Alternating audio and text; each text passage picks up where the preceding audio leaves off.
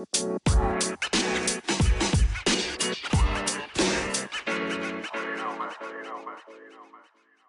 い、皆さん、こんにちは。コーチングサービスのハレルを運営している中塚さゆやです。こんにちは。Web3 ハッカソンプラットフォーム、アキンドを開発している金城です。Web3F は Web3 にまつわることについて分かりやすく伝えたり、ゆるく深掘りする番組です。今日は Web3 が社会実装されていくための10個のユースケースについてお話ししていきたいなと思います。はい。はい。今回はちょっと1週間空けての、ね、初めて、えー、はい、空いちゃいましたけれども、まあまあ、ちょっと緩くね、やってるというところもあって、はい、ご了承いただいていければなと思いますが、うん、まあちょっと空いた理由っていうところも、ちょっと IVS がまあ沖縄でありまして、そうですね。まあ、新潮さんが、はい、参加されて、まあ僕もちょっと日程合わずにっていうところが、まあ、あって、ちょっと一週間、あのーうん、できなかったんですけど、どうでした ?IVS は？そうですね。あれからそう、初めてコミュニケーションしますけど、あの中塚さんとも。いや、よかったですね。いや、まあ、本当に来ればよかったのにっていう感じの印象しかないんですけど、で思った以上にめちゃくちゃいいイベントで、もうめっちゃあのたくさんの Web3 系の人たち、まあ、もちろん、もう僕も10年ぐらいこのスタートアップ業界いるので、昔からの、それこそベースの鶴岡さんとも久々に会ったりとか、いろんな昔からの人とかともあの乾杯したりしたんですけど、本当にこの国内の Web3 系の人たちがもう全員那覇に集まってるんじゃないか。もちろん全員ではないんですけれども、もう本当に、あ、この人もこの人もこの人も来てるんだ、みたいなような形で、あのー、もうご挨拶させていただいたり、やっぱお話しさせてもらったり、乾杯したりっていうことで、もう本当にぐっとその Web3 のコミュニティがぎゅっと、なんだろうな、結束したかな。で、それによって、やっぱり皆さんの資座もぐあのギアも上がって、よりなんでしょうね、これからよりドライブして、ドライブしていくような一つのきっかけになったんじゃないかなっていうのを強く、やっぱり中に入って、あのその現場で体感して感じたところですね。うんうんうん、実際になんかまあ、いろんなことされてたと思いますが、なんか具体的になんか印象があるなんかイベントのそうですね。イメージ。あります？はい。参加されてない方のために簡単に説明すると、もう僕も地元の那覇というか、いつもはもう本当に毎週末飲んでいた那覇での開催なんですごい、もう浮かれちゃってた部分も半分あって、すごい酔っ払っちゃった部分もあったんですけど、そうですね。あの、那覇アートっていう会場と、ホテルコレクティブっていう2会場で、で那覇アートがどちらかというと、もう Web2 的なセッションがメインで、で、コレクティブが Web3 的な、もうこの NFT オークションとかもやっていたりとかして、Web3 系のセッションやっていて、もう本当に Web2 の会場のあのセッションでも、いや、もう Web3 のところの熱狂やばいね、みたいな感じで、もうみんなあっちの会場行った方がいいよっていうぐらい、もうその Web2 の企業をやってる方、もう簡単に言ったの、すみません、話前後しちゃいますけど、IVS、改めて言うと、もう日本中のあの起業家だったり投資家がもう集まる、もう本当に権威ある10年以上やってるイベントで、今回1500名以上の人、もう最大規模のイベントとなっていたっていうところがこの IVS で、やっぱりこの2つの会場で初めて IVS クリプトっていう Web3 イベントも同時開催だったんですけれども、やっぱり非常にそこの熱気がもう今までとはない熱気だよね、みたいなようなことをやっぱり多くの方がおっしゃってましたね。で、そういったそこの会場があるんですけれども、やっぱユニークなのが、まあ、この前の NFT ニューヨークでもあったそうなんですけれども、やっぱサイドイベントみたいなようなのがやっぱりたくさんあって、やっぱりそれが非常に盛り上がりましたね。僕自身もあの出資してもらっている F ベンチャーズさんと一緒に、あのクリプト有意義ナイトっていうような、結構 IVS を有意義みたいなようなのがね、ミームとして盛り上がってたんですけれども、那にあるバーをですね、貸し切らせてもらって、そこでイベント開催して、あの15万円ぐらいの予算で、まあ、マックスで40名来てもらって40名かなっていうところで招待制というか審査制でやってたんですけど結局100名以上の人が来ちゃってですねもう会計も30万以上超えちゃってやべえってなって あれだったんですけれどもまあなんとかあのととある方にはいとある方ってまあ普通にあの払っていただいてなんとかなったんですけれども、うんうんうん、そうですね。とか、他にもオアシスさんがやっていたあのクルージングパーティーも非常に印象的でしたね。クルージングパーティーも参加、豆腐 NFT の森木さんにちょっと招待いただいて参加できたりとか、あとは、そうですね、初日も、うんとまあ、エルファロっていう、まあ、昔からよく行っていた、一緒にも行ったことあるレストランも貸し切ってあのゲーミングライトっていうのをやってたりとか、まあ、フラクトンさんもあのイベントやってたりとか、ポーカーのイベントやっていたりとか、うん、いろんなところでやっぱり那覇の街のいろんなところで、そういう、特にやっぱ Web3 系のイベントが多かった印象ではあるんですけれども、サイドイベントとして。やっぱりそこら辺での、もう、あの、つながりみたいなネットワーキングみたいなところがすごかったですね。本当に話しすぎて、もう全然、もう300人目以上の人とお話ししたんじゃないかなっていう、うん。もうべ名刺も1日でなくなりましたし、1日目で。そうっすごかったですちね。なみに Web3FM 見てますみたいな、聞いてますみたいな。めっちゃいました。めっちゃあ、めっちゃいたんですね。ああありがとうございます。10名以上の方には言われましたね。おーうんうんうん、嬉しいなと思いながら。嬉しいですね。そうですね。いや、いました。めっちゃいましたよ。うん。おーよかったです。ですね。そうそさうすがですね。いやいやいや、そうそう。あ嬉しいなー昨日も、あのーまあ、ここの IVS を切り切切り口として、東京あブロックチェーンウィークみたいな、もう本当に1週間、2週間続くあのイベントやってますけれども、まあ他にも NFT 東京とか Web3 カンファレンスとかいろいろありますけど、ちょっと僕はもうちょっと IVS 疲れちゃったし、仕事めっちゃ残ってるんで、ちょっとなかなかですけど、ちょっと昨日唯一、あのブロックチェーンテックあのミートアップみたいな、まあ、ブロックチェーンエンジニアさんの勉強会のイベントにも昨日、ビットフライヤーさんでやってましたね、参加して。そこでもうんあのいつも聞いてるっていう方もいらっしゃいましたね。うんうん、うん。おー徐々に広まっているところ。そうですわね。そうですね。はい。はありがとうございます。IBS すごい海外の人もいろいろ紹介してもらって、うん、非常に有意義な。うんちょ来年はね、来年の目標としては、やっぱり僕もプロダクトを作っている身として、あのローンチパッドでプレゼンもしたいですし、まあ、登壇してに呼ばれるようなぐらい実績は出したいなというふうな形で、改めてちょ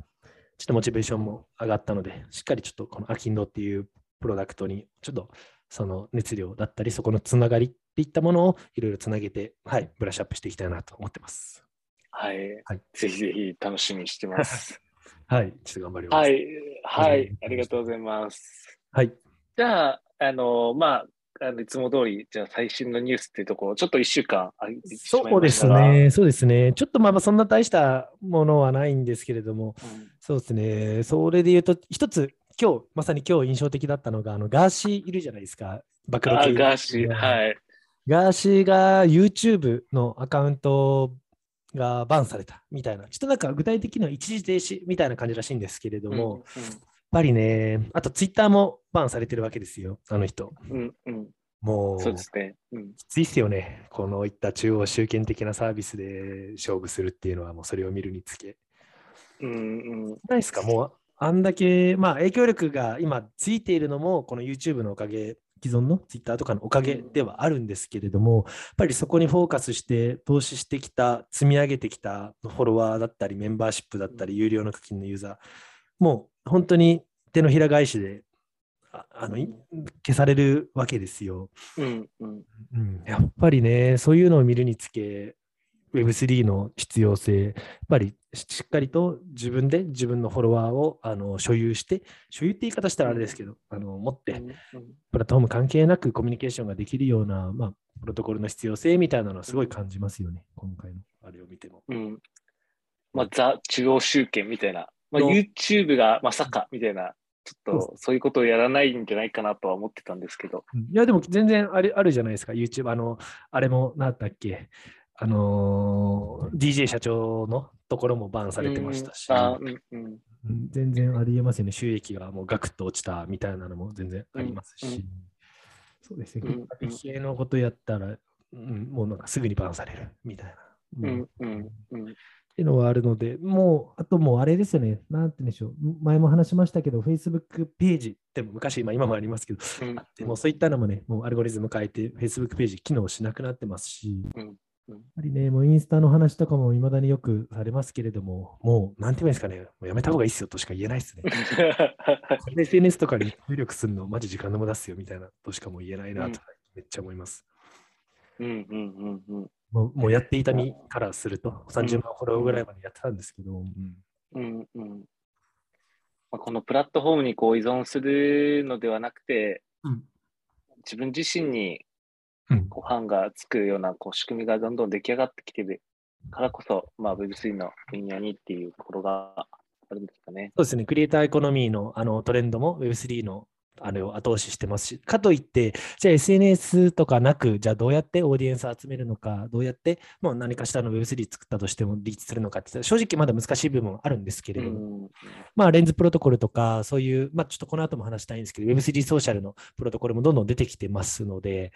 ちょっとさっさとそういうのが出てこないと、もう結構無理ゲーになってるよなっていうのは感じますね。まあ、一方で、まあ、Discord とか Twitter が今の Web3 のあれになってますので、まあ、かといって中央集権的なものだよりで、マーケティングしてるっていうのは事実だったりしますので、ちょっとまあそこのジレンマはありつつも、まあ、最適化されていくんだろう、あの Web3 に寄っていくんだろうなっていうのは感じますね。うんうん、なるほど、なるほど。いや、もうちょっとあれですね、ガーシーの行方もちょっと今後はどうなるか、ちょっと楽しみにしていきたいですね。そうですね。あ話が全然戻りますけど、やっぱりもうはい Web3 系の人と、あの IVS 交換するともうみんな Twitter ですね。で、Web2 系の人はもうみんな Facebook みたいな感じなんですよ。そのうん。つながりましょうみたいなようなところが。もうあんだけうん QR コード出したの初めてっていうぐらい QR コードずっと出してました。IVS では。うーん。まあまああ、そうなんですね。へえ。はい。はい。はいありがとうございます。で次が、次から、あのーあれですかね、 Axie Infinity のサイドチェーンの Ronin がハッキングされたっていう事件が前あったんですけれども、なんかそれのどうやってハッキングされたかみたいな情報があって、なんか面白いなと思ったんでシェアしたいんですけど、それが面白くて、そこの、まあ、エンジニア CTO なのかな、その技術者の人に、 LinkedIn 経由で、あなたをその採用したいから、ちょっと面談させてくださいって言って、なんていうんでしょうね、もっといい条件を出すようなあの企業という体で、その採用面談を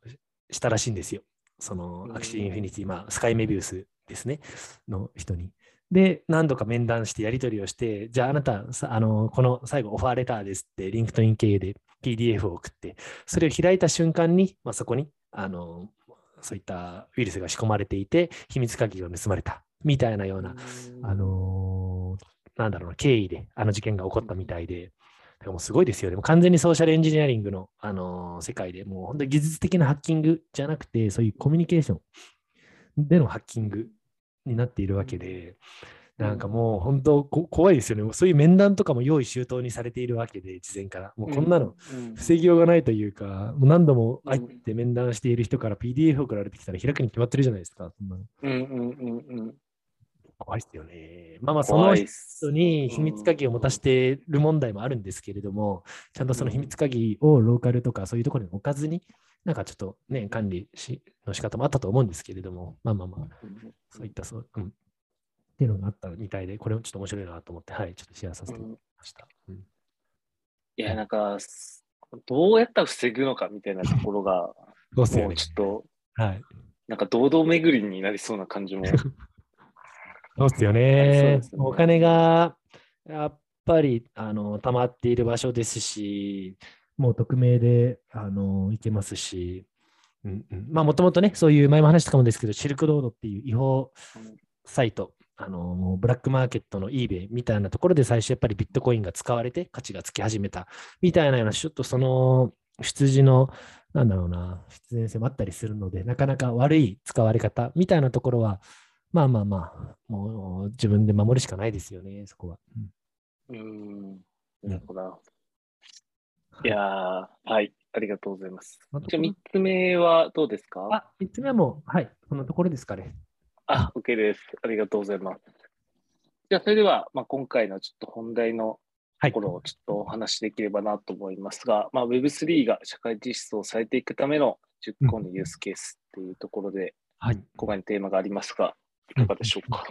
そうですね、こちらがですね、あのーパッキーさんっていう、ノットボワリングっていう、めちゃくちゃ有名なニュースレターをあの書いている、まあ、その投資もやっている、まあ、そのテクノロジー系の、あのインフルエンサーの方がおりまして、まあ、そのパッキーさんの記事をちょっと紹介させていただければと思ってるんですけれども、うんまだそのパッキーさんのノットボワリングをあのニュースレター登録してない人はもう今すぐ登録すべき、もう超やばいマストの必読のニュースレターだったりするんですが、まあ、やっぱりこの、なんて言うんでしょう、Web3、まだまだね、全然あのニッチな領域で、まだ実利的な価値だったり、世の中に対してしっかり価値出せてるんだっけ？みたいなような状況、やっぱ言われてると思うんですけれども、まあ、そこに対しての,、まあ、あの回答みたいなような、まあ、めちゃくちゃ長文の記事なんですけれども、まあ、そこであのパッキーさんが出していて、まあ、いかにこの、なんて言うんでしょう、あの世の中に対してマス化していくためのそのユースケース、社会実装されていくための使われ方、Web3 の使われ方って、まあ、どういうのがあるんだっけ？みたいなところをですね、あのもう10以上挙げてましたので、ちょっとそのお話を、まあ、させていただければなと思いますね。でもね、パッと思いつくのは、もうこの DeFi とかゲームとか NFT とか、なんかもう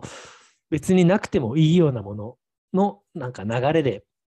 結構その Web3 のトレンドがあるなと。ね、正直、なんだ、Amazon とか、そういう Apple とかがないと、あのー、Google とかがないとめちゃくちゃ生活に困りますけれども、Web3 なくても別に生きていけるじゃんみたいなところは正直あるかなと思うんですが、まあ、それ、まだ今そういう黎明期なので、そういう状態なんですけれども、まあ、今後、どうどんな領域であの Web3 が社会に浸透していくのかみたいな話をできればなというところですかね。どどう思います？なんかそなんかその Web3 がどうなんだろうな世の中に落ちていくかみたいなところで言うとどんな領域から始まると思います？そうですね。まあ今僕も Web3 のコーナーやってますけど、あの全然、全然わ からない。全然こう生きていく上では困っていないので、あの、全然、まあ世の中にどうこう実装されていくかっていうところについて、まあ考えると、まあやっぱ金融領域なのかなっていうところは、こう、で、まあ世の中のこう、まあし、あの、通貨っていうところが、まあ、まあバラバラだなのをこうグローバルに、こう、もうちょっと、こう、なんていうんですかね、こう、利便性いいようにするためには、まあ、Web3 の領域っていうところは非常に役に立つんじゃないかなとは個人的に、うん、まあ、確かにそうですよね。もうグローバルな市場になっているわけで、もうドルとか円とかに限定されず、世界中からその資本を集められるような、まあ、チャンネルになってたりもしますので、まあ、この前のウクライナの寄付とかもそうだったりしますけれども、やっぱりその最初ビットコインからまスタートしているテクノロジーでもあるので、確かにその金融系のものは、あの一番わかりやすいですよね。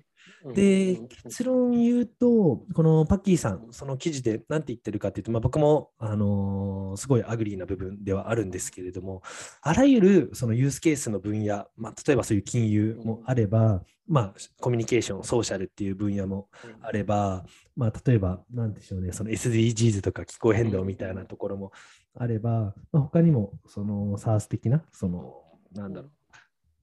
企業のその業務改善みたいなところもあれば、なんかいろんな産業だったり、マーケットだったり、それぞれのユースケースがあると思うんですけれども、これ一つ言ってるのが、やっぱ全ての領域に関して一つのそのプロトコルがある、まあ、つまりハイパーストラクチャーがそこには存在して、そのハイパーストラクチャーの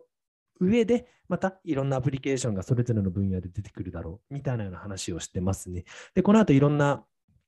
なんだろうな、ユースケースの事例みたいなのを紹介しますけれども、多分一つ、なんて言うんでしょうね、もう、勝ち組って言ったらあれなのかな、もうハイパーストラクチャーになり得るようなプロトコルがコアにあって、そこの周りに、その衛生的な形で、そのいろんなあのアプリケーションプロトコルみたいなのが生まれてくるだろうみたいな話をしてますね。例えば分かりやすい例で言うと、あのまあ、一つじゃあ初めに最初言いますと、やっぱり、あの分散型取引所っっていう、まあ、トークンの交換所ですよね。やっぱりそれのプロトコル、それのハイパーストラクチャーとしては、やっぱりユニスワップがもう今圧倒的なあのポジションを占めていて、もうわずか3年で、取引高が日本円でもう100兆円以上、もう円安なので言うと130兆円以上とかの、あの流通額になってたりするわけですよ。やっぱりもうそこのプロトコあのユニスワップのプロトコルをがいろんなその交換する機能に使われてたりはしていても、交換するんだったらユニスワップだっても一つ決まってたりするんですよね。なので、もそういうふうな形で、そのユースケースごとにも一つの、あの、なんていうの、もう、なんていう定番となるような、まあ、 hyperstructure が生まれていくのだろうみたいな。例えば流動性には、今言ったように、あの Uniswap。例えばソーシャルだったら、今だったら Farcaster っていうものだったり、 Lens Protocol だったり、あとはあの CyberConnect だったりっていうところがちょっと今ね、覇権を争ってますけれども、まあ、そういったところのどっちか一つが今の Uniswap みたいになるだろうだったりとか、メッセージングにはなんか Web3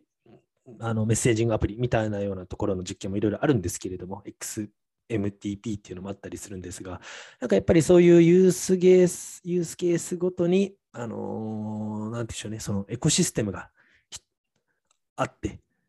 で、その中央に一つのプロトコルが存在しているみたいなような、うん、あの、展開っていうのが、今のなんだろうな、未来予測としては最適化最適解なんじゃないか、みたいな話がされてますね。でも言ってしまえばそうですよね。一番ハイパーストラクチャーとして価値が集まるようなもう公共財を作っちゃえば、もう車輪の再発明をせずに、もうそこの上で、そのプロトコルに溜まっているデータを、また、あの、再活用、利活用して、よりベターな、より具体的なあの課題に解決できるようなソリューションツールが作れるのであれば、もうそのプロトコルをコンポーズしていきながら作っていくっていうのができますので、まあ、なんかそういったようなものになるであろうみたいな話で結論をあの言ってますね。はい。うん、っていうところで、まあ、今ユニスワップの例をお伝えしましたけれども、なんかいろいろ挙げていてですね、なんかいくつかちょっと事前にリスト、カスカスさんに共有したと思うんですけど、なんか気になるのあったりしました、まあ、パートざっと言おあのお伝えしてそうですね。まあ、先ほどちょっと金融の話もしたので、DeFi の話をちょっと聞ければなと思いますが、うんうんうん。そうですね。やっぱりこのユースケースとして、このレンディングプロトコルみたいなようなところをやっぱり挙げられてますね。まあ、何度もこのポッドキャストでも言ってるようなコンパウンドとか、メーカーとか、アーベだったりとか、やっぱりこういう、まあ、従来のあの銀行に比べて、ぱりあの簡単に預け入れることができて、かつ、その金利みたいなようなところも、あの銀行よりもいいレートで上がってくるよねっていったところも、まあ、一つの、もうある程度、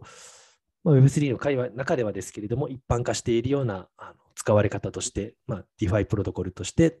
まあ、特にレンディングみたいなところ、まあ、あの預け入れですよね、預金っていうところはありますよね。でもやっぱりそこをゴリゴリやりすぎると、最近、あの BlockFi だったりとか、あのセルシウスだったりとか、なので顧客から預かったあの資産をこういうレンディングプロトコルにもぶっ込みまくって、しかもコンパウンドとかそういうメーカーみたいなところじゃなくて、もっとハイリスキーなものになんか突っ込んで結局返せなくなったみたいなような話とかもあったりもするので、もうそこも諸刃の剣ではあるんですけれども、まあ、こういう DeFi プロトコルとかは、あのやっぱりユースケースの一つとしてありますし、あとは、今、ちょっとこのユースケースとして、この現在使われているユースケースが前半としてあるんですけれども、ちょっと今こういった DeFi プロトコルとか分散型取引所とか、なんかこういったのは今 Today のところですね。それもう少し上げさせてもらうと、やっぱり NFT も今、あのユースケースとしてやっぱり使われているようなところですよね。やっぱり OpenC を筆頭に、過去1年で、直近1年で313億ドルの取引量に、分身もなっているというところでも、結構一番まあ、NFT が分かりやすいユースケース、まあ、ファッションだと思うので NFT っていうのは、もう一つの、なんていうんでしょう、自己表現の手段、ファッシあのー、オンライン上で自分の価値観だったり、自分が所属しているコミュニティを表すための手段としてやっぱ NFT が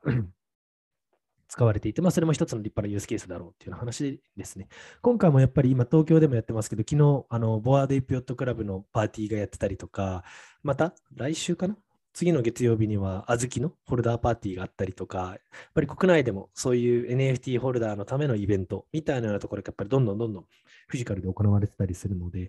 っぱりそういうコミュニティとしての NFT のユースケースっていうのはあるのかなと思います。あともう一つ、ちょっとと特筆したいなと思ってるのが、今も実際にワークしているものなんですけれども、この connected device network っていう切り口、一つ面白いなと思っていて、つまりこの Web3 的なこのトークンの持たせ方で、あの人々の行動にあのインセンティブを与えて、なんて言うんでしょ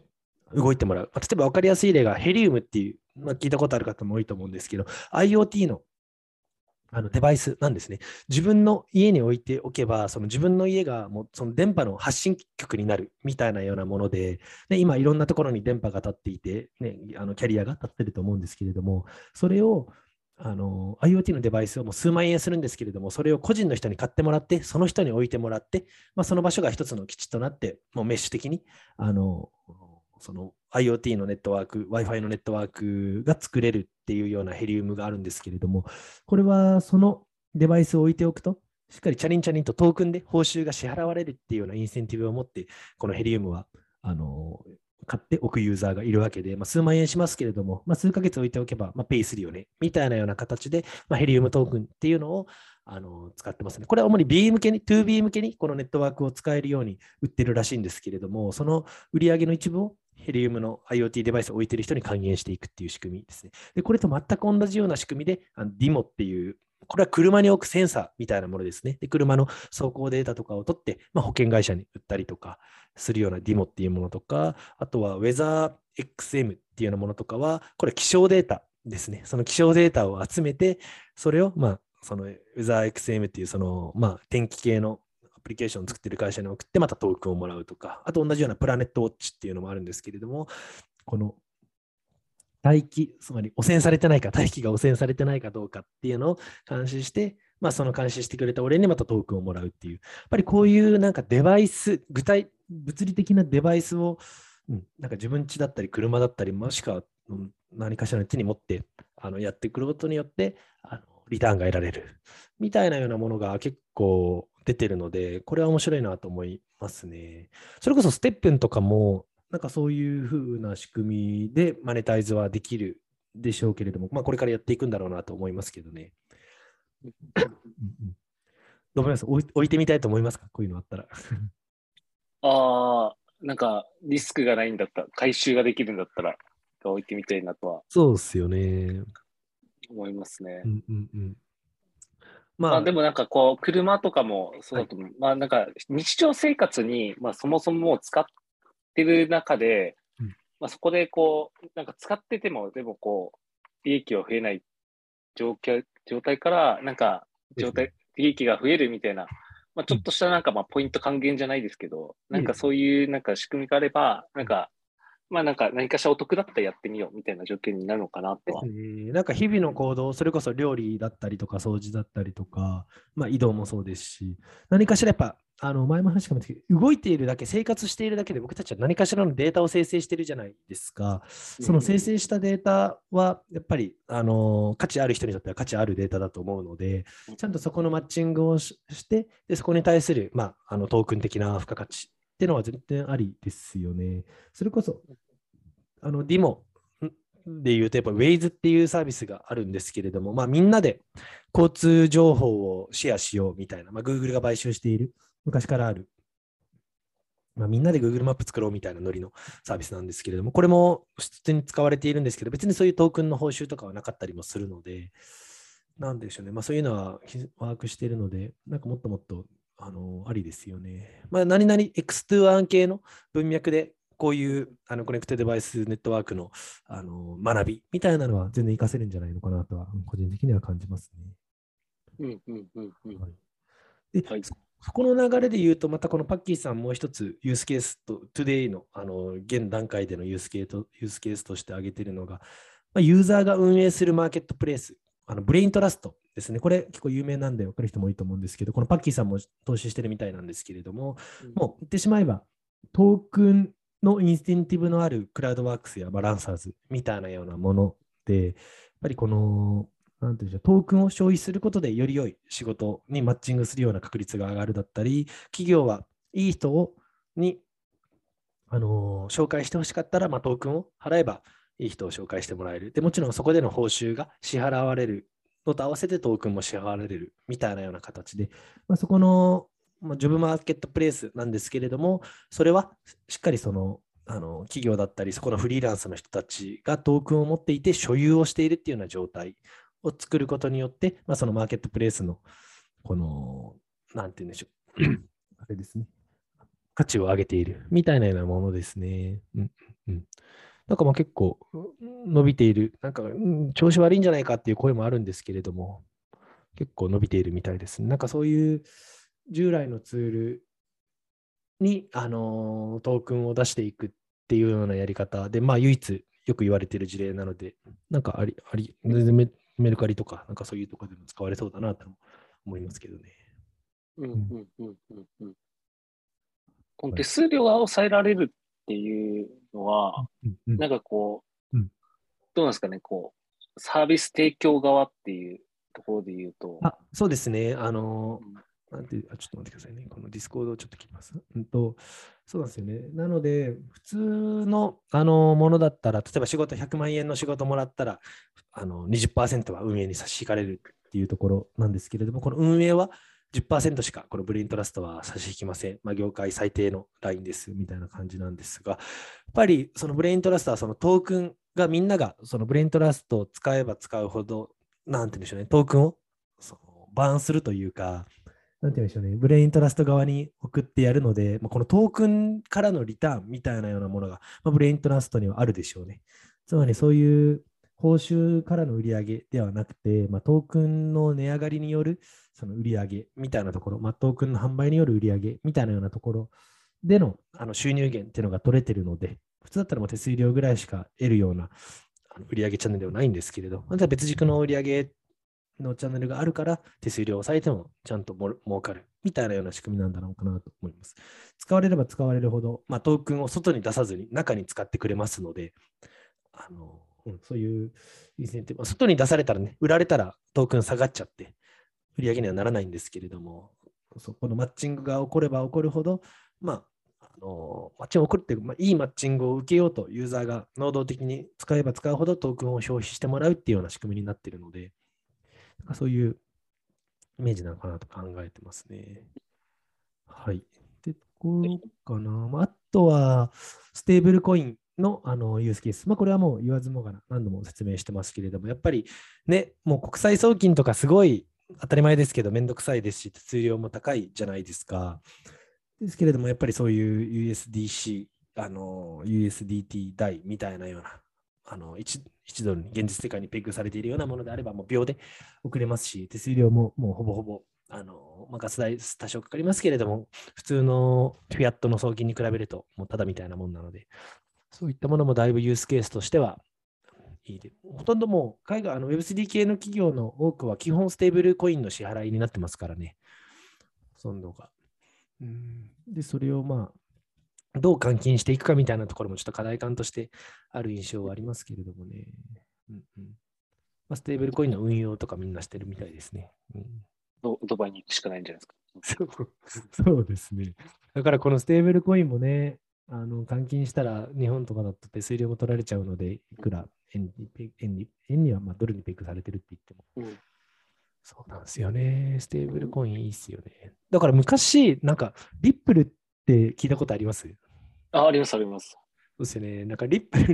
リップルいつもなんか、あのー半分バカにされてるような感じで、なんかポジションがうん感じなんですけれども、まあリップルもそういうね、国際送金を簡単にするみたいな感じで、いろんな金融機関と組んで、そのネットワークを作ってますけれども、結局リップルとか全く使われずに、こういうステーブルコインが今も定番になってますよね。まあ、そういうネットワークを作るっていうのはで、まあ、まああれなんですけど、僕もちょっとリップルなんか怪しいというか、なんか印象あ印象が悪いので、全然もう調べてないんですけどね。うん何なんですかね、この、どうなんですか、こんな怪しいって思う部分って直感なんですか、これって？なんか、ま全く知見ない人からすると、まあ、全部一緒にように見えるんですけど、あなんかもうリップル勢わらみたいな感じのノリになっていて、なんか昔から。うん。一回も買ったことないんです。よ。2017年から僕全然買ってますけど、リップルはな、ネムとか買っていて、ネムはもうね、なくなっちゃい、なくなったというかもうほぼほぼ価値ゼロになりましたけれども、結構買ってたんですけど、リップルいまだになんかいるいますからね、なんか与沢翼が推しててみたいなのはああるんですよ。うんですね。いや、でもそこはもうもうもうあのセンスだと思いますよ。そこは。うん、なるほど、なるほはい。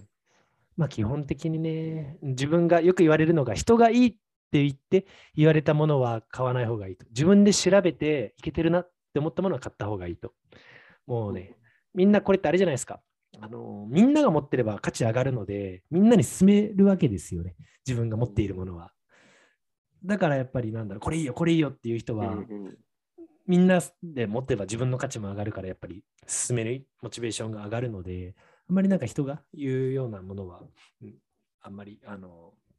真に受けずに、ちゃんと自分で本当にいいのかどうかっていうのを、ちゃんとホワイトペーパー読むなり、ファウンダーのツイッター見るなり、うんファウンダーの、なんだろう、うん、そういうポッドキャストとか聞くなりして判断するのが、まあ、テクノロジー、ちゃんとイノベーティブなことやってるのかとか、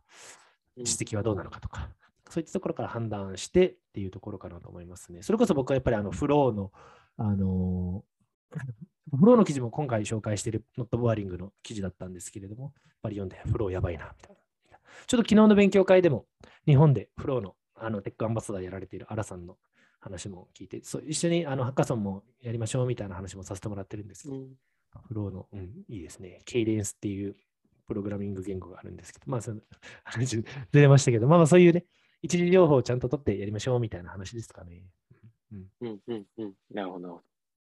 はい。ありがとうございます。はい。っていったところがちょっとね、あの、today までのあのまあ、このブログでいう前半部分のものなんですけれども、まあ、これはね、まあ、よく言われているような DeFi とか NFT、ステーブルコインとかは、まあ、実際にワークしているもので、じゃあ次、フューチャーのところ、次の、あのなんだろう、Web3 のあのユースケースはどういったところにあるのかみたいなようなところの話をですね、ちょっとしていければなと思うんですけれども、やっぱりですね、このなんか面白いなと思ったのが、やっぱりこの Web3 のこの状況っていうのは、ま、この記事にもあったんですけれども、非常になんかしびれたのが、やっぱ Web3 は、この人類が構築したなんかどのシステムよりも新しい経済モデルだったり、まあ、ガバナンスモデルを最も迅速にこの反復して実験をしていることが今起こっていることなんですよ。もう本当にこのね、ガバナンスも機能しないだろうみたいな話とかもよくしてますけれども、で、新しいやっぱりトークンを作るってことは、新しいエコシステム、経済のエコシステムを作っていることとほぼほぼ同義なので、そういったことをもうあらゆる世界中のデベロッパーがもう毎日実験をしているような状態だったりするっていうところが挙げられていてですね、やっぱめちゃくちゃ面白いなと思っていて、もう本当に失敗するものの方が当たり前ですけど、多いんですけれども、まあ、全ては世の中って反復じゃないですか。実験して、あの仮説を見出して、またそれを実験してみたいな。やっぱりそれが今非常にあのすごいインテレーション回されているので、どんどんどんどんまあ進化していくだろうというようなところがまず前提としてありますと。で、まあそこを踏まえて、なんかいろいろな、あの領域が、まあ、どんどんどんどん僕たちが思っている以上に速さでま進化しているよねっていうところでですね、一ついくつか挙げられているのが、一つがあれですかね、ちょっとこれ難しい領域かもしれないんですけれども、この ReFi って言われているところ、まあ、再生金融、具体的にはこのリリジェネ Regenerative Finance ですね。 Regenerative Finance。ちょっと発音難しいですけれども、まあ、結構この、あの、 DeFi ではなく REFI の ReFi ですね。っていうところがあって、もうこれももう僕もちょっと正直勉強中であれなんですけれども、これからもっともっと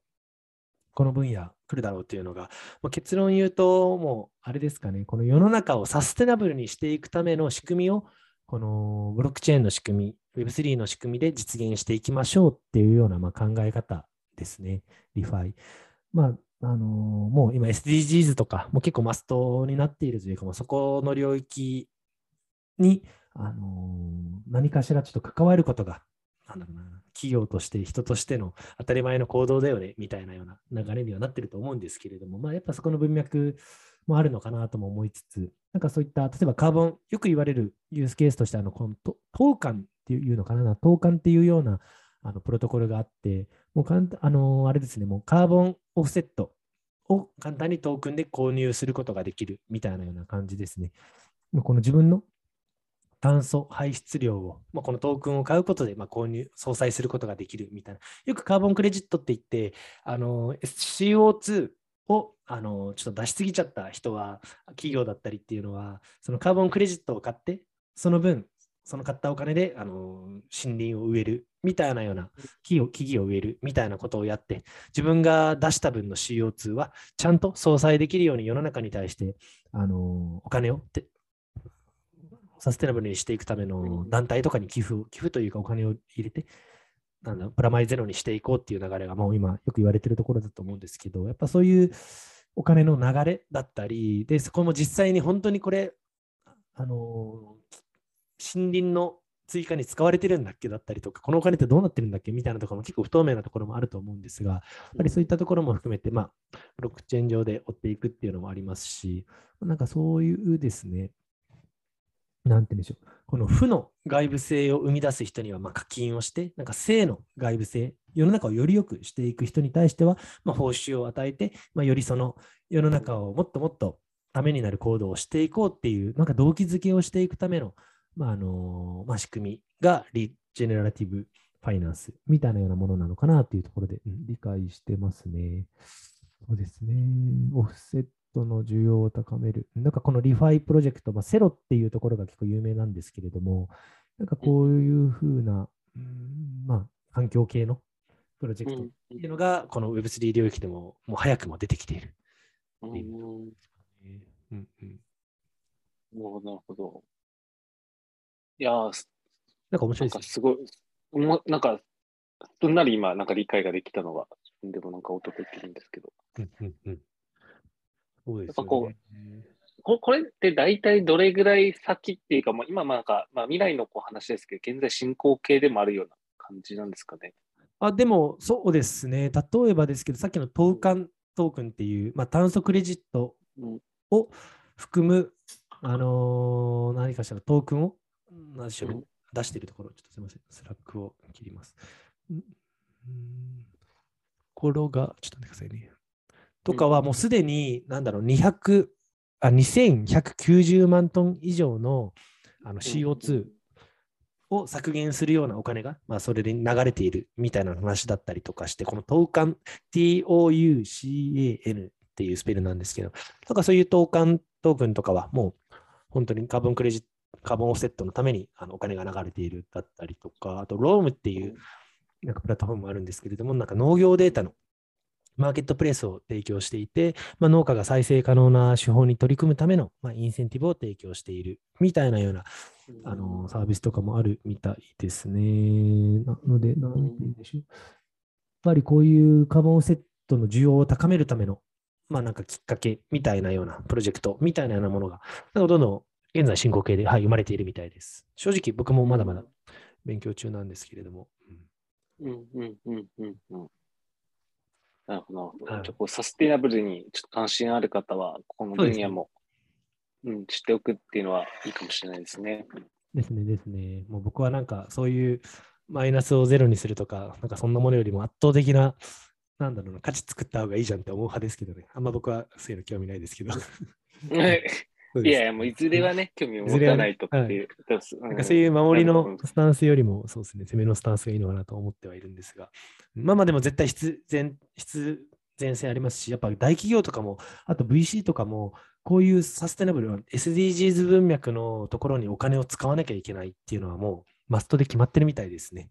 もうなんだ世の中的なトレンドの、あのトレンドって言ったらもうあれですもん世の中的なもうあれとして、前提として。うんうん。うんうん。なので、なんか結構京都、京都議定書につながるような、あの京都っていう、なんだろうな、あの、トークンなのかなんかあれですけど、あったりもするみたいで、うん。結構やっぱりグローバル、特にまあヨーロッパとかなんじゃないですかね、うんうん、意識高い人多いので、そういうプロジェクトもどんどん出てくるのかなと。はい。うん。はい。ありがとうございところで、次が、次はもうちょっと近いかもですけど、この DeSci ですね。今度はさっきが ReFi に対して、今度が DeSci。DeSci っていうのかな、まあデ、 Decentralized Science、分散型科学のトレンドなんですけれども、これも多分1月ぐらいのポッドキャストで、なんか有識者たちが見据える、なんか2022年のトレンド特集みたいなので、このデサイが多分出た覚えがあるんですけれども、これもシンプルにこのあれですよね科学界におけるあの研究の資金調達や知識の、まあ、共有方法をもっともっと効率よくしていくだったりとかあとは資金ですねその資金提供をその研究者たちに行っていって、まあ、新しいその科学技術のあの発明というかイノベーションというか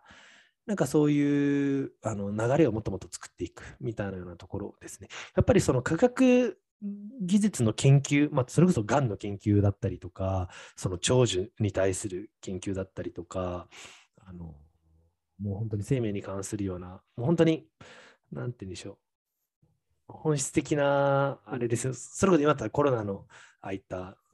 バイオテクノロジーだったりとか、やっぱそういう科学者だったり研究者がたくさん世の中にいると思うんですけど、やっぱ課題感として、シンプルにあのお金がない、お金がないから研究ができないみたいなところの課題感があるみたいで、まあ、そういうところに対してしっかりお金が集まる仕組みを、まあ、DAO みたいなような仕組みですよね。DAO もみんな一つトレジャリーお金を集めて、そのお金を使って、じゃあ、どういったようなことをやっていこうかみたいな概念、まあ、あの、みんなで合衆国憲法を買おうとか、そういうブロックバスター買収しようとか、そういうのあると思うんですけれども、まあ、そのより、あの、なんだろうな、応用されたような概念としてそういうデザインの技術があるのかなと思います。なんか、ビタダオっていう長寿研究にフォーカスしているビタダオっていうのがあるんですけれども、やっぱそこが一番うまくいってるみたいで、やっぱりいろいろな、あのー、なんだ、クリプト長者みたいな人たちが、まあ、どんどんどんどんそこに資金提供して、やっぱりイノベーティブな発あのされてるみたいですね。うんうんうん。研究に役立ってるみたいですね。これ、あれですよね。なんか、DAO に詳しい宝くんが、こう、だいぶ前の回で紹介してくれたんじゃないか。ビタダオの事例、はい。ですね。紹介してくれましたね。あとやっぱこれも一つのインセンティブもちゃんと設計されてるみたいで、あのー、あれですかね。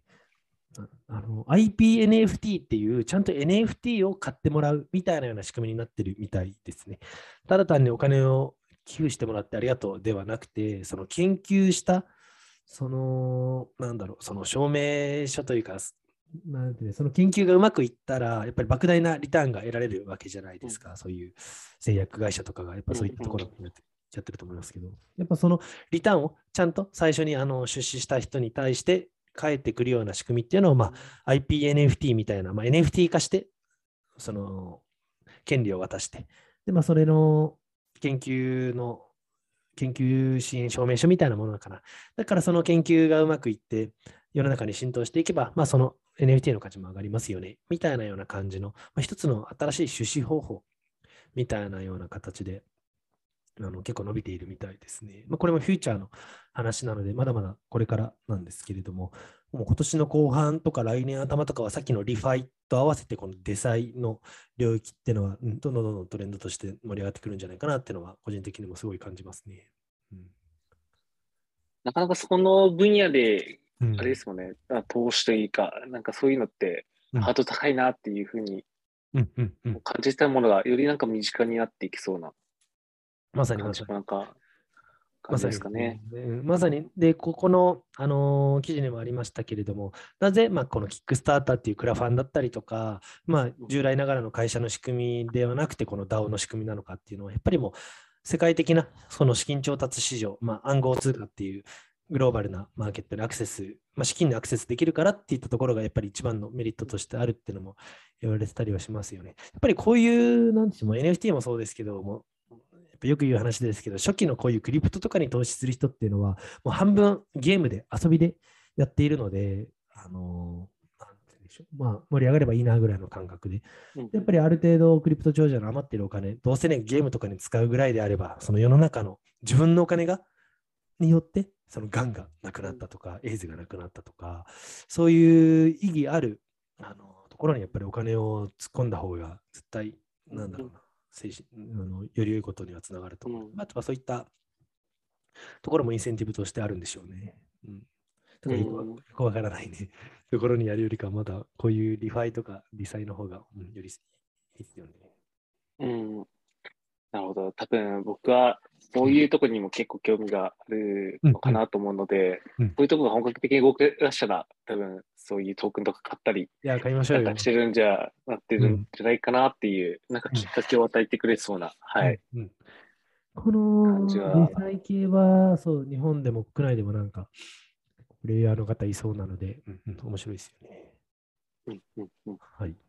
ちょっとまあなんか、詳しい人からしたらめちゃくちゃちょっとこの ReFi も、 DeSci も超浅い説明でちょっと恐縮ですけれども、まあちょっと概要ということで、はい、ご了承いただければというところで、ちょっと他にもフューチャーの部分がいくつかあって、うん、あとはあれかな、うんと、メタバースですね。やっぱりメタバースってよく、ね、もう当たり前のバズワードになってますけれども、やっ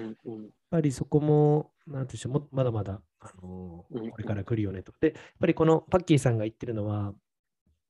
なんでもうメタバースはもうすでにあるよねみたいな、今のそういう SNS 上の空間だったりとか、このまあゲームない通貨だったりとか、そのまあ、今のこの Zoom とかもそうだと思うんですけれども、まあ、まあそういったようなところも一つの、まあ、講義のメタバースとしてありますよねって言ってますけれども、やっぱりそこに対して必要なのは、やっぱりこのなんか経済性を与えるようなあのインフラみたいなようなものがないといけないよね、みたいなような話ですかね。やっぱり僕もメタバースに関して思うのは、ちょっと改めてですけど、本当に一番2回目の回とか、な、な、何でしたっけ？本当のメタバースは、なんだ、Web3 によってもたらされるみたいな回を多分言ったと思うんですが、やっぱり、あの、日に日にやっぱりその考えは増していて、やっぱりこの上に乗るアプリケーションというか、そのエンタメ的なところ、コミュニケーション的なところが、まあ、メタバースだとしたら、それもね、いろんな、あのー、総合運用性があるような中、いろんな世界があるけど、全部一つつながっているよねっていうような中、で、やっぱりそこのインフラとなり得るのが絶対にそのブロックチェーンがあって、ちゃんと自分の個人データだったりとか、自分のアイデンティティだったりとか、そのつながりのデータみたいなようなところをもってして、初めてそのなんかメタバース上でのコミュニケーションっていうのがま実現するだろうなっていうのもありまして、なので、ね、例えばフォートナイトから荒野航路のところ行って、そこから、まあ、例えば、あつ森に行って、で、そこからもしかしたら、わかんないですけど、TikTok とかに行ってって言ったら、ね、それぞれ全部プラットフォーム違うので、メタバースとは呼べないですけれども、もしそれが、もう、あの、ブロックチェーンの上にそういったものが、メタバース空間が載っていれば、まあ、どこに行っても全部、あらゆる価値を引き継げたりはするので、やっぱそういったものがないとなかなか、あの、なんて言うんでしょうね、ワークしないよなってのはめちゃくちゃ感じますよね。うんうん。あと、この、パッキーさんも言ってるのがですね、うんとですね、やっぱりこの中央集権的なこのアグリゲーターみたいなようなところ、つまりプラットフォームみたいなようなところ、まあ、例えばですけど、分かりやすい例と、あのフォートナイトっていうゲームあると思うんですが、やっぱりあれ、あの武器とかで儲けてるんじゃなくて、あのゲームって、そのアバターのスキンで儲けてるんですよね。洋服で儲けているようなプラットフォームで、もシャネルの売り上げを、年間の売り上げを超えてるぐらい、もうラグジュアリーブランドを超えている一つのファッションブランドに、ファッションブランドを超えるぐらいのゲーム会社になっていても、実質だからあれはファッション会社とも言えたりもするわけで、変な話。ですけれども、やっぱりあそこで儲けてるのは、まあ当たり前ですけれども、フォートナイト、エピックゲームが儲けているわけで、で、今後、まあ、メタバースになっていくと、ああいう、なんて言うんでしょうね、メタバースを作っているような、あのゲーム会社が儲かるっていうよりかは、そこのスキンとかを作っているような、その個人、個々人のデザイナーさん、まあ、サプライヤーさんが、しっかりそこであの販売ができるような仕組みがあって、で、またそのスキンを、あの購入するエンドユーザーがいて、コンシューマーがいて、またそのコンシューマーが、あのここで活躍したら自分で来たスキンをまた転売して、また儲けるだったりとか、またそのいけてるスキンがあったら、また他のプラットフォームでより優遇されてリターンが最大化されるだったりとか、やっぱりそういう、あの本物のメタバースっていうのは、そういったプラットフォーマーだったりアグリゲーターが儲かるじゃなくて、それやっぱり場を提供しているだけで、そのサプライヤーとコンシューマーがやっぱりの価値が最大化されるようなマッチングさせるだけの本当に仕組み、もうそれこそハイパーストラクチャーとして、あのー、なんて言うんでしょうね、もう必要最小限の手数料でそこの場を提供していくみたいなようなものが、まあまあまあ、メタバースのあるべき姿なんじゃないか、みたいな話とかもあっても、めちゃくちゃその通りだなっていうところを、はい、感じたっていうところですね。うん、いやなんかどうです？中塚さん、そういうメタバース的なゲームとか、なんかサービスとかって使ったりしてましたっけ？そういえば。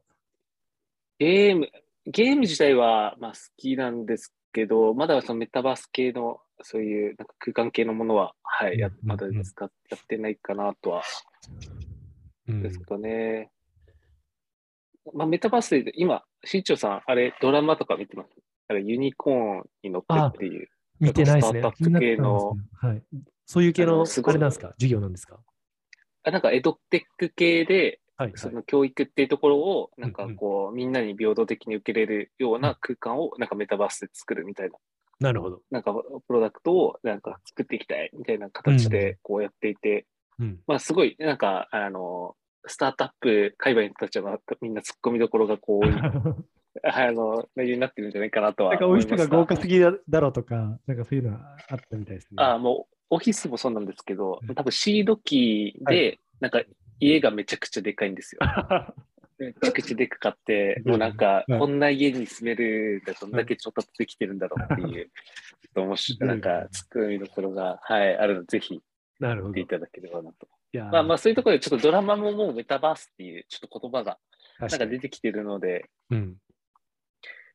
そこもなんか、どう実現していくのかっていうのは、ちょっと見てみたいなとは、はい。そうですよね。個人的には、この、そういったバーチャル空間、VR 的なものはめちゃくちゃ懐疑的で、やっぱりこの、なんか AR 的なところの方がまだ早く浸透するんじゃないかな。まあ、それはぶ正直、アップルがメガネを出した後にはなりますけれども、この AR メガネみたいなようなところ、この現実空間に何かしらのデジタルオブジェクトをその投下させて、そこで、あの、なんか、コミュニケーションをするだったり、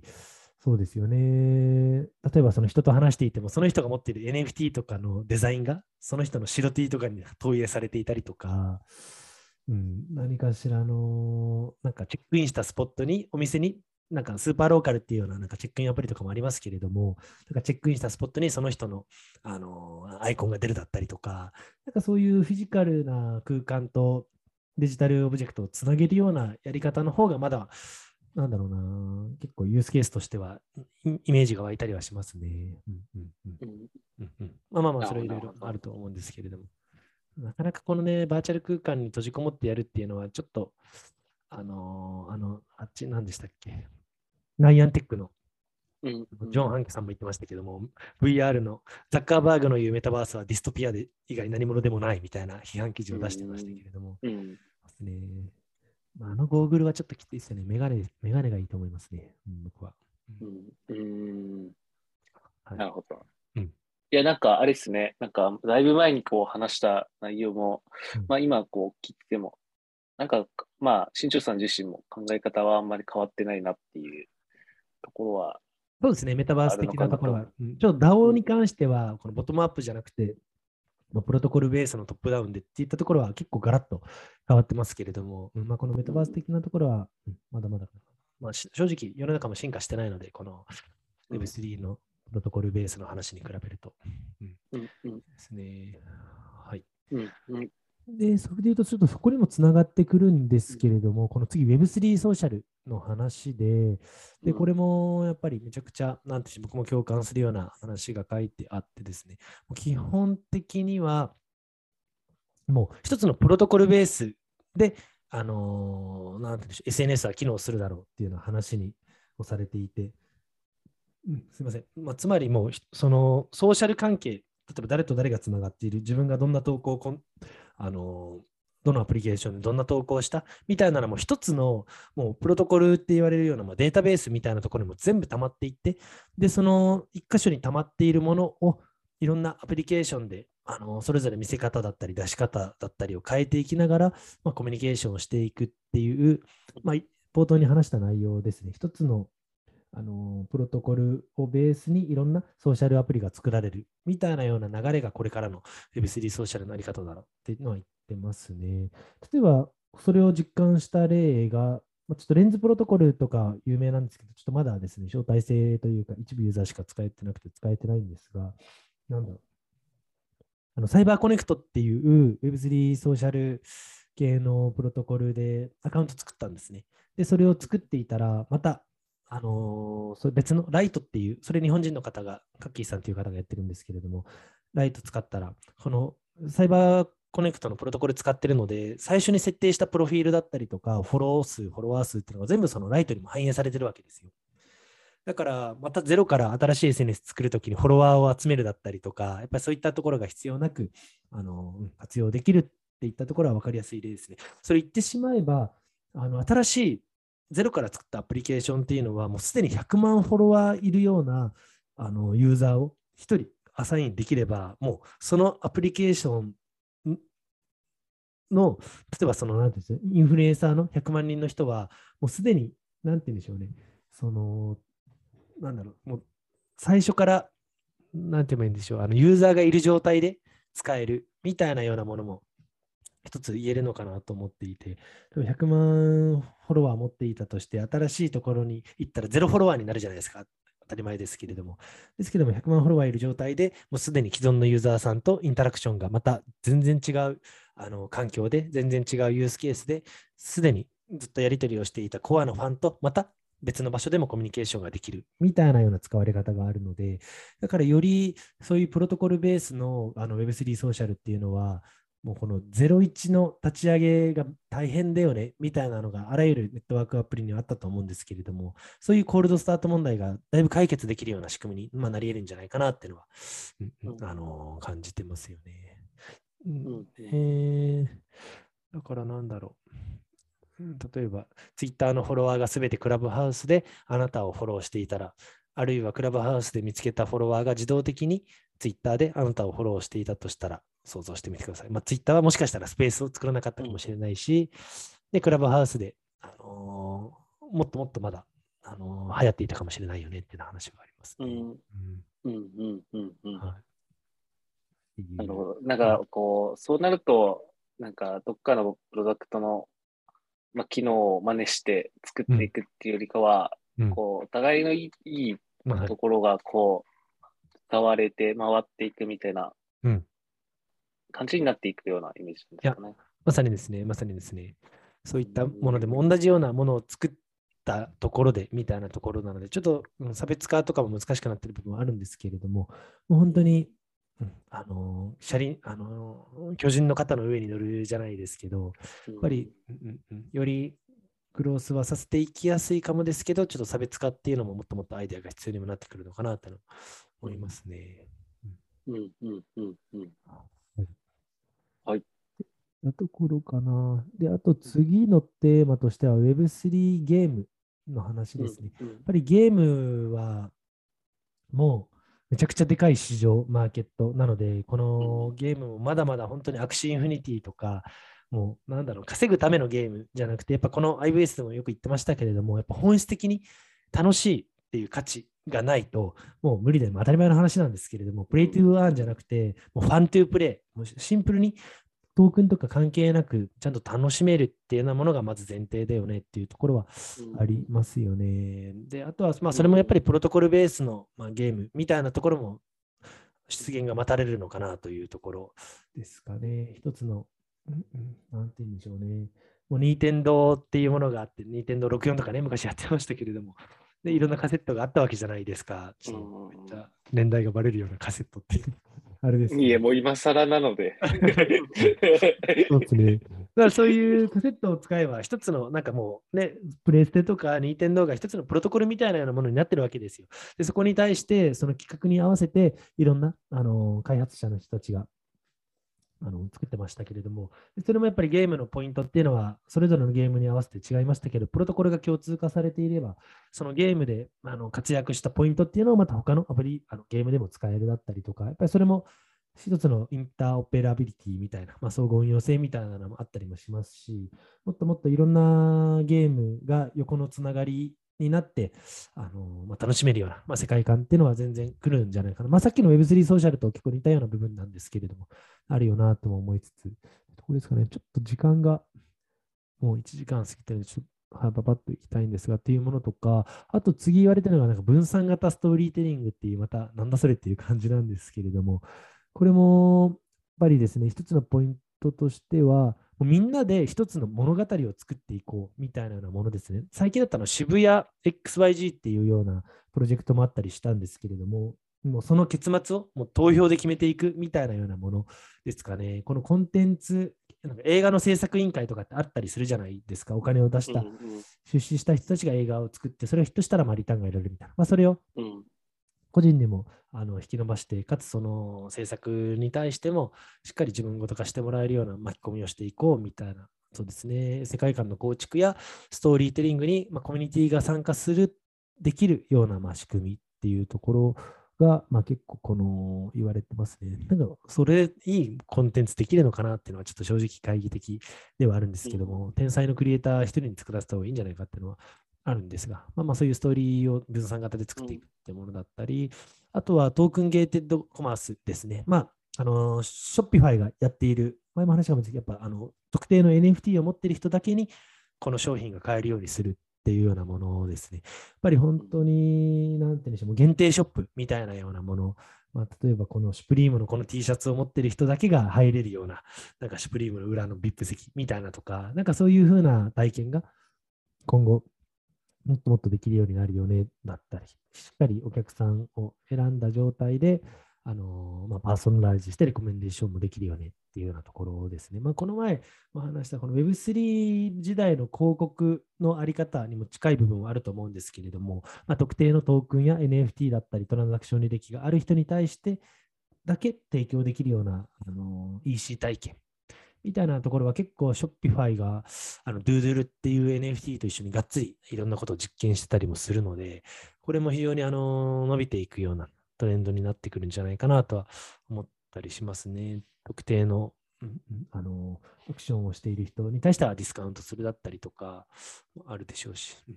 そうかな。はい。そんなところですかね。ちょっと他にもゼロ知識証明だったり、あとは前も話したソウルバウンドトークンだったりの話もあるので、ちょっとまたそれは、あのー、次のタイミングでお話もさせてもらえればと思う。うん、まあな、何度かね、話しているところなので、これ聞いてくれてる人はわかると思うんですけれども、うん、まあ、今後の締めとしては、このような今、あのー、お伝えしたような内容っていうのが、もう今後、ユースケースとして、しっかり、あのー、社会実装されていくだろうというような、はい、話になっていて、でそこの軸にあるのは、やっぱり一つのプロトコル、まあ、ハイパーストラクチャーを軸に、いろんな、あのさっきのコンテンツだったりとか、EC だったりとか、まあ、さっきの気候変動だったり、科学だったり、まあ、一つのコアとなるようなプロトコル、まあ、つまり最初のあの Facebook になるのは、最初の Google になるのは誰かみたいなようなところを Web3 の世界でも今争ってるような状況なのかなってのは思いますね。だからこそ、まだ正解が決まってないからこそ、そのプロトコル領域にやっぱりチャレンジしたいなってのも個人的にも思いますし、アキンドとしてもハッカソンプロトコルを作ってはいるんですけれども、やっぱり最初にいかにその公共財になれば、もうそこの上にいろんなあのエコシステムが構築されていくような仕組みになっていきますので、ぱりなんかそこのポジショニングを取るっていうようなアクションは、やっぱり、うん、チャレンジングなことだなとは、やっぱり、うん、ひしひしとやっぱり感じますね。はい。うんうんうん。ですね。うんうん。はい。ありがとうございます。はい、どうですか？結構、結構な量今日喋りましたけど。そうですね。いろんな網羅的に、ちょっとまた前のね、うん、あの、基礎的なものではなくて、ちょっと新しい領域で、僕も勉強中なものばっかりだったので、ちょっと不安な部分はありますけれども。はい。うんうんうんまあ、まだまだ黎明期黎明期のところ、NFT とかも全然誰も持ってないだったりとか、いろんなね、人の話聞いてますけど、全然だったりもするので、まだまだこれからで、はい、面白いかなと思いますね。うん、ありがとうございます。はい。ででは、今日はこんなところですかね。はい。はい。はい。それでは、今回もご拝聴ありがとうございました。今回のお話は、ポッドキャストの他に YouTube でもご覧いただけますので、そちらもチェックいただけると嬉しいです。それでは、次回またお会いしましょう。ありがとうございました。ありがとうございました。